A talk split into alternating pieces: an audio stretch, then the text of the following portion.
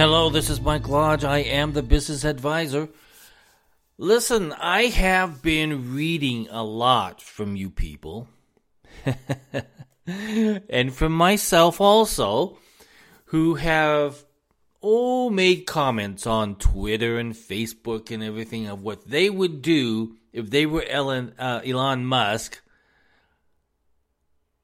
and if they bought Twitter. Okay, what they think that, or what we think should happen if you bought Twitter. Okay, and of course, a lot of you have been kicked off of Twitter. I even got kicked off for a week on Twitter because of comments I made about COVID.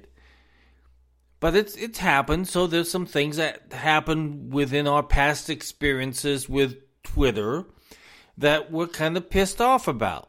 However, so let's you and I think about this just a little bit. Okay, we just bought Twitter.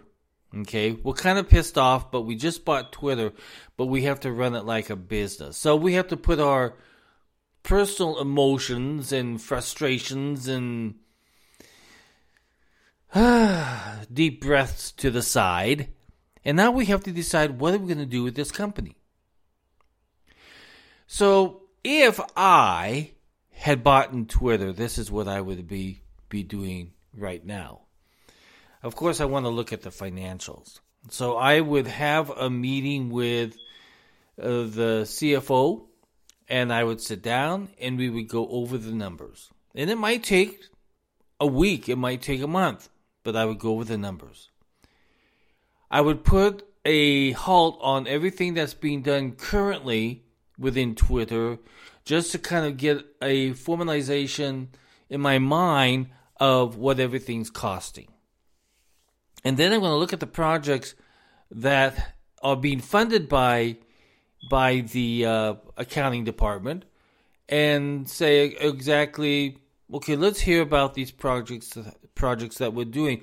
What is it going to cost us and what is the revenue generation and how fast it's going to be paid off? So those are the first things that i would do and I really want to know if there's any legal legal issues that are outstanding out there that I probably should know about. That's going to cost me some bucks. Okay, so I'm going to want to know all about that. I'm I'm going to turn that over to my legal team, and I'm going to start formalizing what we need to really be projecting in our financials as it relates to ongoing projects and ongoing operating expenses in the company and I would bring in a team and I would say, okay, look at the financials and scrub them. I believe in scrubbing numbers. And that's what we would, would do is begin to scrub the company's numbers and seeing exactly what issues are going to come up. Okay? And that should be independent. And it doesn't have to be a big CPA firm. It doesn't need to be that. It needs to be like a CFO type individual that works on a contract basis that, that can go in and kind of kind of clean up what's going on. Then we have HR. Now we've got some senior executives there, and then we have all the employees underneath those senior executives. So there needs to be an independent look at the executives where they stand at the moment. What's their backgrounds, what they've done, um, how they feel about the current situation with with uh, Elon Musk taking it over. The, all those questions need to be asked. Now, some of those guys are going to be wimpy and they're going to leave. Well, I'm not going to uh, be subject to this. Well, yeah, because we're going to go through the interview process of knowing exactly where these individuals stand.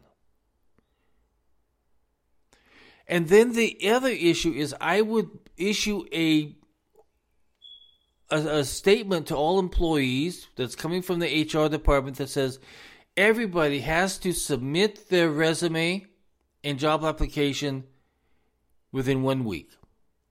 Because you all are going to be interviewed for the positions that you currently hold. And you may or may not fit what we're looking for at the moment in Twitter. And once again, that's going to weed out the weak.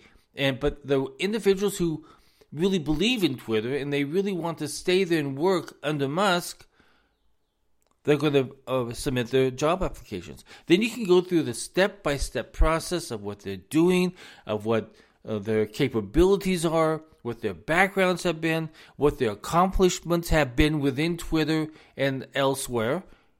And you can really get a good understanding of who should be there and who should not be there. Within a lot of companies, you will find that there are individuals who are hired that really should not be there. They should not be there. And the reason why they shouldn't be there is because they got in there because of somebody knew somebody. But they didn't have the background, they didn't have the expertise to really do the job that they're doing. But they're there because they knew somebody. And that happens in every company. You can't do that. So that kind of weeds out those types of individuals. Then there are individuals who are literally, literally should not be there because of attitude and management style. There are people like that in every company. So this is a good time that HR and, and uh, Musk can sit down and weed out the good from the bad and keep the good, keep the talented, keep the people who really want to add something into their into Twitter. And then we have to look at okay, what are the ongoing policies that drive the algorithm? That's the biggest question on everybody's mind. What's in the algorithm that should not be there? And then it has to be redesigned. Has to be thought through. I liked what Musk did that in order to be neutral, Twitter has to make people mad on the left and they have to make, make people mad on the right. I agree with that. Because in that company, Twitter is a communications company that allows people to go to a place where they can express their opinions, express their views, make their complaints. That's what it's there for. And that's what, why I go there. And that's why this podcast will be there. Because I want to express my opinion. But there has to be some rules.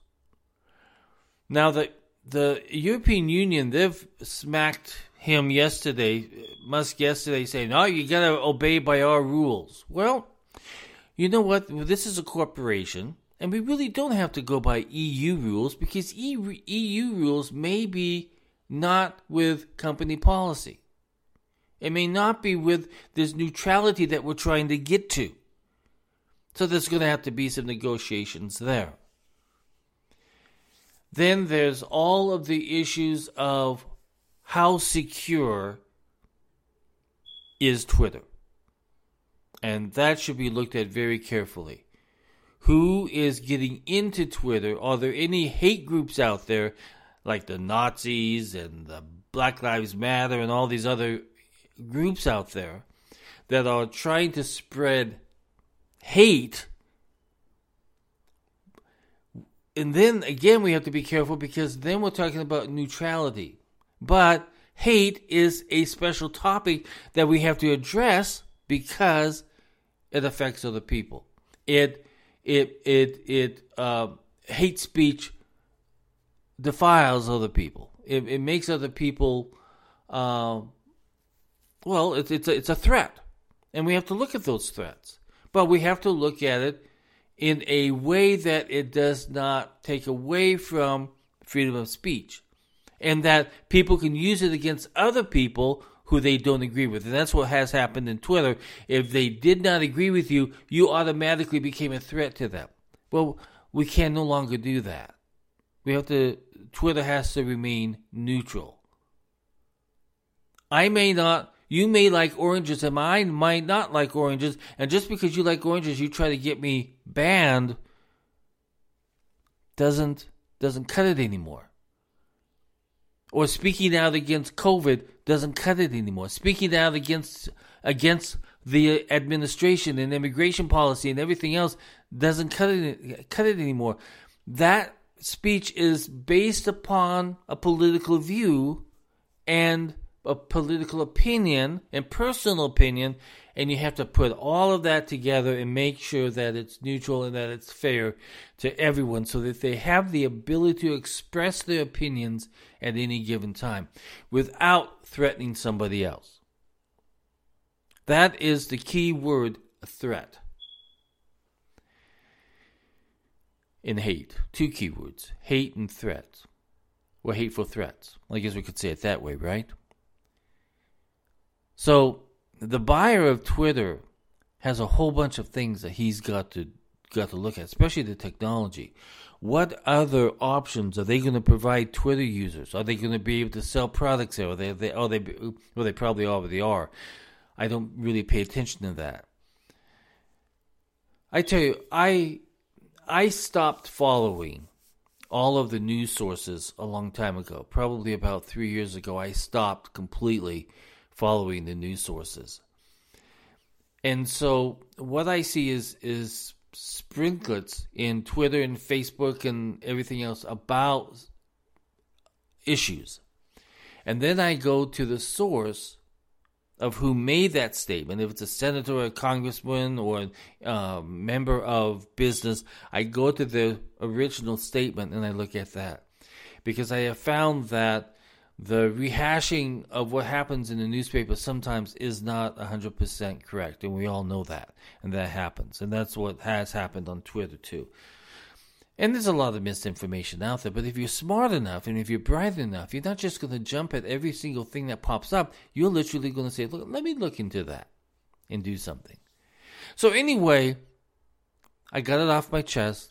I've told you what I would do if I owned Twitter, if I had the billions and billions of dollars. That's what I would do. And I think you, all of you probably have the same situation, right? In your mind, if I bought Twitter, if I bought Facebook, or if I bought GM or something, you all have these ideas of what you would do. And it's really a creative process. I don't know if you've ever gone through a merger and acquisition, but there's a whole bunch of things that you have to do. Especially I, as a point guy, who has to go out to all of the various offices and explain what the new rules are of how we're going to operate this company and listening to the individuals that are in those offices and how what they have to deal with every single day. So there's a whole bunch of things that you've got to do.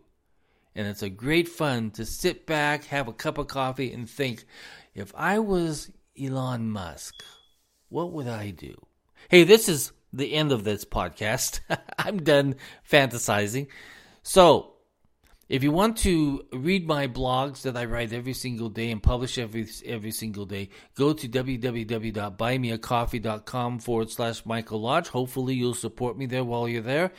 And if you want to know more about me and what I do, go to www.lodge-co.com and you'll know everything that I do there. I'm just a one man operation doing a one man show, offering one man business advisory work, and also business mediation. That's it for the day. I hope everybody goes out and has a great day. I'm watching these squirrels in my garden right at this very moment, sniffing around my squash bushes. I'm going to have to go out and yell at some squirrels. Talk to you soon. Bye bye. God bless.